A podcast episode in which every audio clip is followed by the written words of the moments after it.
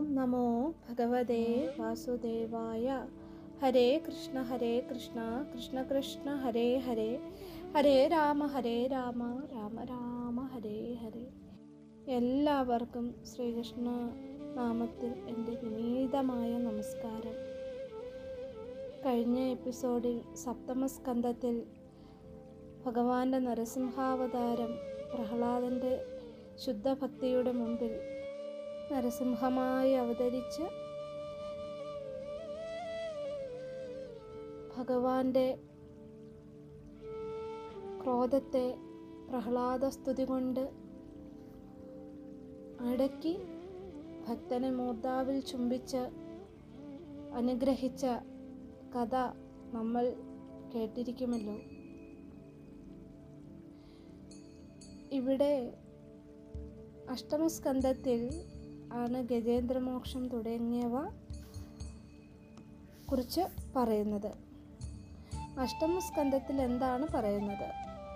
ഓരോ മന്വന്തരത്തിലും ഭഗവാൻ ധർമ്മ സംസ്ഥാപനത്തിനായി വെവ്വേറെ നാമങ്ങളിൽ അവതരിക്കുന്നു. ഒപ്പം തന്നെ മനു മനുപുത്രന്മാർ സപ്തർഷികൾ ദേവന്മാർ ഇന്ദ്രൻ എന്നിവർക്കും മാറ്റമുണ്ടാകുന്നു. ആദിത്യ മന്വന്തരങ്ങളായ സ്വായംഭൂവത്തിൽ സ്വായംഭൂവമനു പ്രിയവദനും ഉത്താനപാദനും മനുപുത്രന്മാർ. യാമാദികൾ ദേവന്മാർ മരീചി തുടങ്ങിയവർ സപ്തർഷികൾ യജ്ഞൻ ഇന്ദ്രൻ യജ്ഞൻ ഭഗവാന്റെ അവതാരം കൂടിയായിരുന്നു രണ്ടാമത്തെ മന്വന്തരത്തിൽ സ്വാരോജിഷൻ മനു ദ്യുപ്ന സുശേഷണാദികൾ മനുപുത്രന്മാർ രോചനൻ ഇന്ദ്രൻ തുഷിതാദികൾ ദേവന്മാർ ഊർജസ്തംഭാദികൾ സപ്തർഷികൾ വിഭു എന്ന പേരിൽ ഭഗവാന്റെ അവതാരം. രണ്ടാമത്തെ മന്നന്തരത്തിൽ വിഭു എന്ന പേരിൽ ഭഗവാന്റെ അവതാരം. മൂന്നാമത്തെ മന്നന്തരത്തിൽ പ്രിയവ്രതന്റെ പുത്രനായ ഉത്തമൻ മനുവാകുന്നു. പവനാദികളാണ് മനുപുത്രന്മാർ. വസിഷ്ഠന്റെ പുത്രന്മാരായ പ്രമദൻ തുടങ്ങിയവർ സപ്തർഷികളാകുന്നു. സത്യാദികൾ ദേവന്മാർ സത്യജിത്ത് ഇന്ദ്രപദവി നേടുന്നു. സത്യസേനൻ എന്ന പേരിൽ ഭഗവാൻ അവതരിക്കുന്നു. നാലാം മന്നന്തരത്തിൽ ഉത്തമന്റെ പുത്രനായ താമസൻ മനുവാകുന്നു. മനുവിന്റെ പുത്രന്മാരായി പൃഥു തുടങ്ങിയവർ ഉണ്ടാകുന്നു. സത്യകാദികൾ ദേവന്മാർ ഇന്ദ്രനാകുന്നത് ത്രിശിഖനാണ്. ജ്യോതിരാദികളിൽ സപ്തർഷികളാകുന്നു. ജ്യോതിരാദികൾ സപ്തർഷികളാകുന്നു. ഭഗവാൻ ഹരിയായി അവതരിക്കുന്നു. ഈ അവതാരത്തിൽ മുതലയുടെ പിടിയിൽപ്പെട്ട ആനയെ ഭഗവാൻ കാരുണ്യപൂർവം അനുഗ്രഹിക്കുന്നു. അപ്പോൾ ആനയെ രക്ഷിച്ച കഥ എന്തായിരുന്നു? ഗജേന്ദ്രമോക്ഷം എല്ലാവർക്കും അറിയാവുന്ന ഒരു കഥ കൂടിയാണ്. ഇന്ദ്രത്മനൻ എന്ന പാണ്ഡ്യ രാജകുമാരൻ വിഷ്ണു പദധ്യാനത്തിൽ മുഴുകി മലയാചല സാനുവിൽ വസിച്ചിരുന്നു. ഒരു ദിവസം രാജകുമാരൻ സമാധിയിൽ മുഴുകിയിരിക്കെ അഗസ്ത്യമുനി ശിഷ്യരോടൊത്ത് അവിടെ എത്തി. തപോനിധിയായ തന്നെ കണ്ടിട്ട് എഴുന്നേൽക്കാൻ പോലും തയ്യാറാകാത്ത രാജകുമാരന്റെ നേർക്ക് മഹർഷി കുപിതനായി.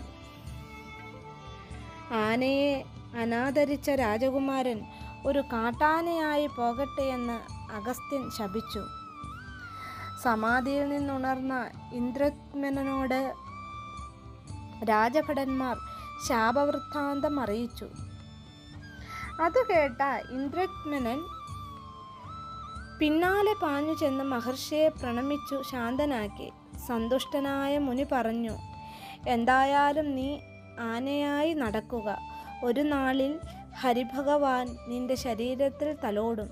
അതോടെ നിനക്ക് ശാപമുക്തിയും സായൂജ്യവും ലഭിക്കും. ഈശ്വരേച്ഛയനുസരിച്ച് സംഭവിച്ചതെല്ലാം നല്ലതിനാണെന്ന് കരുതുക. അങ്ങനെ ഇന്ദ്രത്മനൻ ഒരു മതയാനയായി പാൽക്കടലിന്റെ മധ്യത്തിലുള്ള ത്രികുടാചലം മതഗജത്തിന്റെ വിഹാരഭൂമിയായി. പിടിയാനകളോടൊത്തു ലീലകളാടിയും വെയിലേറ്റു വിവശനായ ഗജേന്ദ്രൻ ത്രികുടത്തിലെ ദിവ്യസരസിലിറങ്ങി ദാഹം തീർത്തു.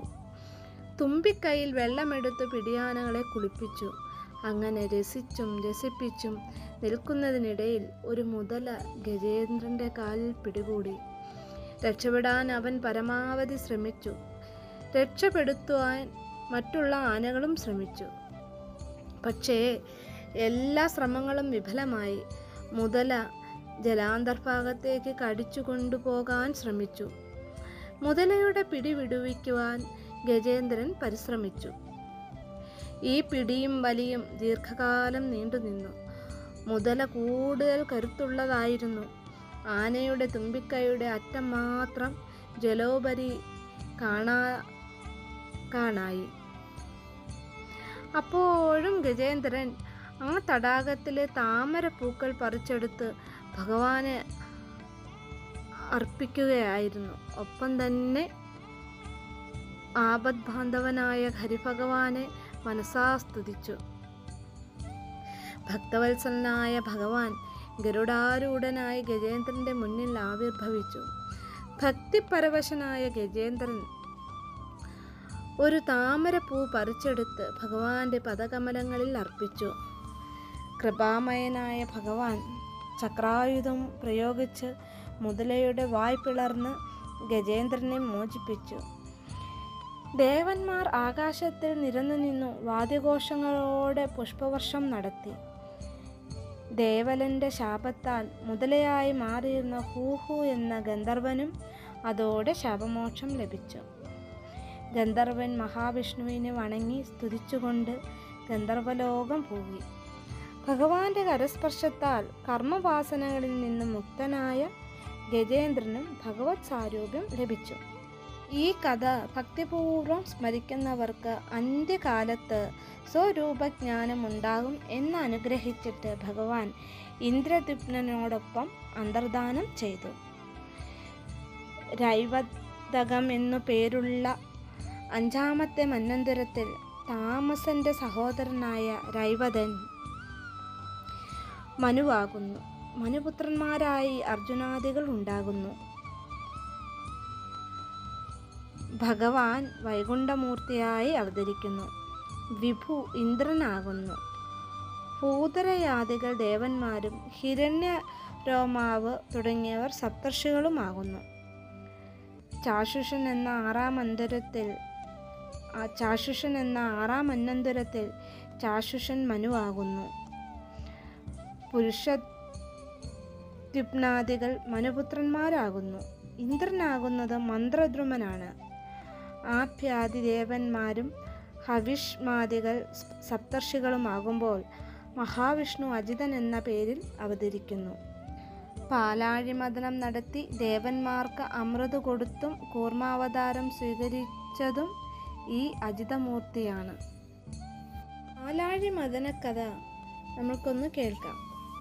പണ്ടൊരിക്കൽ ഭാരതഭൂമിയിൽ പര്യടനം നടത്തിയിരുന്ന വിദ്യാധരികൾ ദുർവാസാവ് മഹർഷിയെ കണ്ടുവണങ്ങി അവർ പുതുപൂക്കളുടെ സുഗന്ധമൂറുന്ന ഒരു മാല മഹർഷിക്കു സമ്മാനിച്ചു. മാല സ്വീകരിച്ച് വിദ്യാധരികളെ അനുഗ്രഹിച്ചയച്ച ശേഷം മഹർഷി ചിന്തിച്ചു മനോഹരമായ ഈ മാല മഹാദേവനോ മഹാവിഷ്ണുവിനോ ബ്രഹ്മദേവനോ നൽകിയാൽ ഉടനെ അറുത്തു മുറിച്ചു കഷ്ണങ്ങളാക്കും. എന്നാൽ ദിക്പാലന്മാരിൽ ആർക്കെങ്കിലും കൊടുക്കാം. ദുർവാസാവ് ഇങ്ങനെ ചിന്തിക്കുമ്പോൾ ഐരാവതത്തിന്റെ പുറത്തു കയറി വരുന്ന ഇന്ദ്രനെ കാണായി.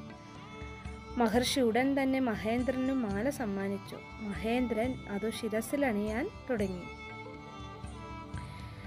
അങ്ങനെ ശിരസിലണിയാൻ ഒരുങ്ങുമ്പോൾ മഹേന്ദ്രൻ ഒന്ന് ചിന്തിച്ചു അതിനു മുമ്പായി തലമുടി അഴിച്ചൊന്ന് കെട്ടണം. ഐരാവതത്തിന്റെ മസ്ക മസ്തകത്തിൽ മാല വെച്ചിട്ട് തലമുടി അഴിച്ച് വിരലുകൾ കൊണ്ട് ഉടക്കു മാറ്റാൻ ശ്രമിച്ചു. ദിവ്യ സുഗന്ധം നാലു ദിക്കുകളിലേക്കും പരന്നതുകൊണ്ട് വണ്ടുകൾ കൂട്ടമിട്ട് ആർത്തു പറന്നു നടന്നു. ഐരാവതത്തിനു വണ്ടുകൾ ഒരു ശല്യമായി. ആ നാൽ കൊമ്പൻ ഉടനെ തന്നെ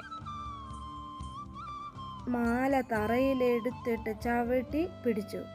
ദുർവാസാവ് അത് കണ്ട് കുപിതനായി. നീയും ഇന്ദ്രാണിയും ദേവന്മാരുമെല്ലാം വിരൂപികളും വൃദ്ധന്മാരുമായി പോകട്ടെ എന്ന് മുനി ശപിച്ചു ഇന്ദ്രൻ അറിയാതെ സംഭവിച്ചു പോയ അപരാധമാണിതെന്ന് ക്ഷമിക്കണമെന്നും അപേക്ഷിച്ച് മഹർഷിയുടെ കാൽക്കൽ വീണു. പാലാഴി കടഞ്ഞ അമൃതെടുത്തു. ഭുജിച്ചാൽ ജരാനരകളും മൃതിയുമുണ്ടാകുകയില്ല എന്ന് മഹർഷി ശാപമോക്ഷം നൽകി. വൃദ്ധരായിരിക്കുന്ന ദേവന്മാർക്കു പാലാഴി കടയാൻ എങ്ങനെ കഴിയും? അവർ ബ്രഹ്മാവിനെ സമീപിച്ചു സങ്കടം ഉണർത്തിച്ചു. ബ്രഹ്മദേവൻ ദേവന്മാരെയും കൂട്ടി മഹാദേവന്റെ സവിധത്തിലെത്തി.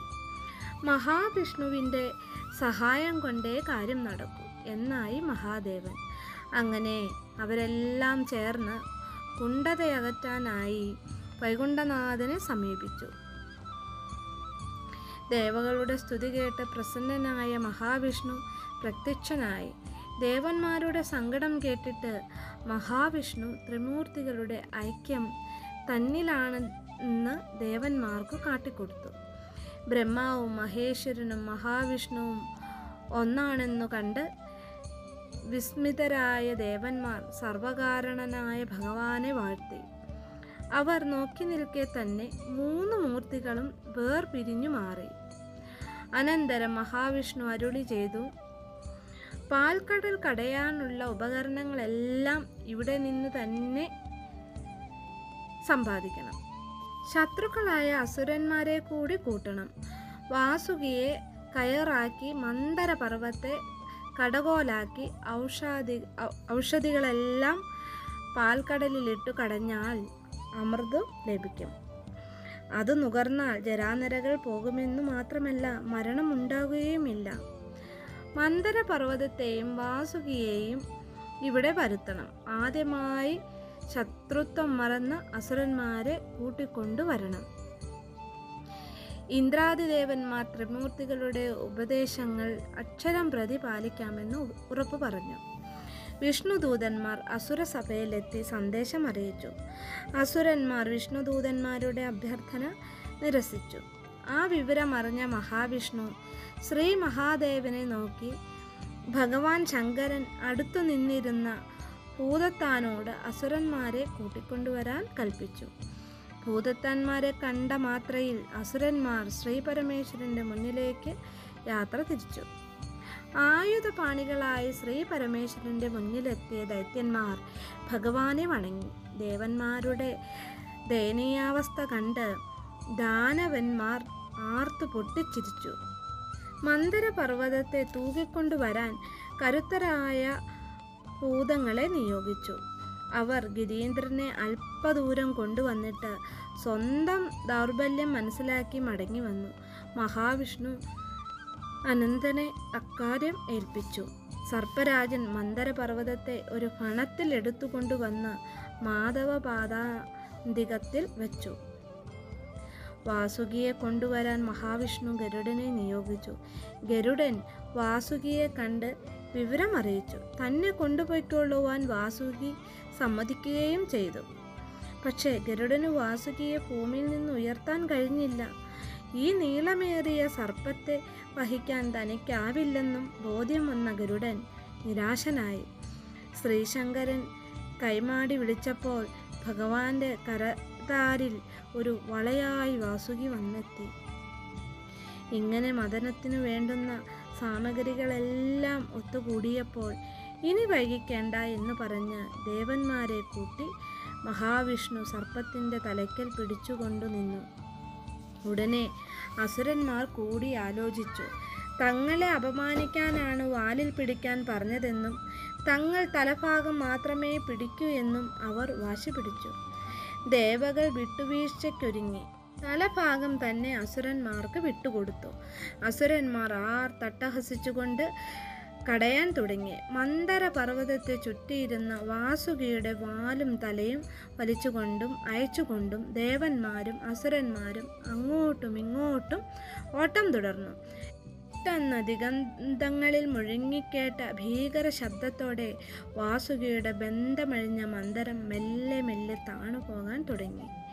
ഇനി എന്തു ചെയ്യണമെന്ന ചിന്തയിലായി എല്ലാവരും. ദേവന്മാരും സജ്ജനങ്ങളും മുനിമാരും എല്ലാം സംഭ്രമത്തോടെ മഹാവിഷ്ണുവിനെ സ്തുതിച്ചു.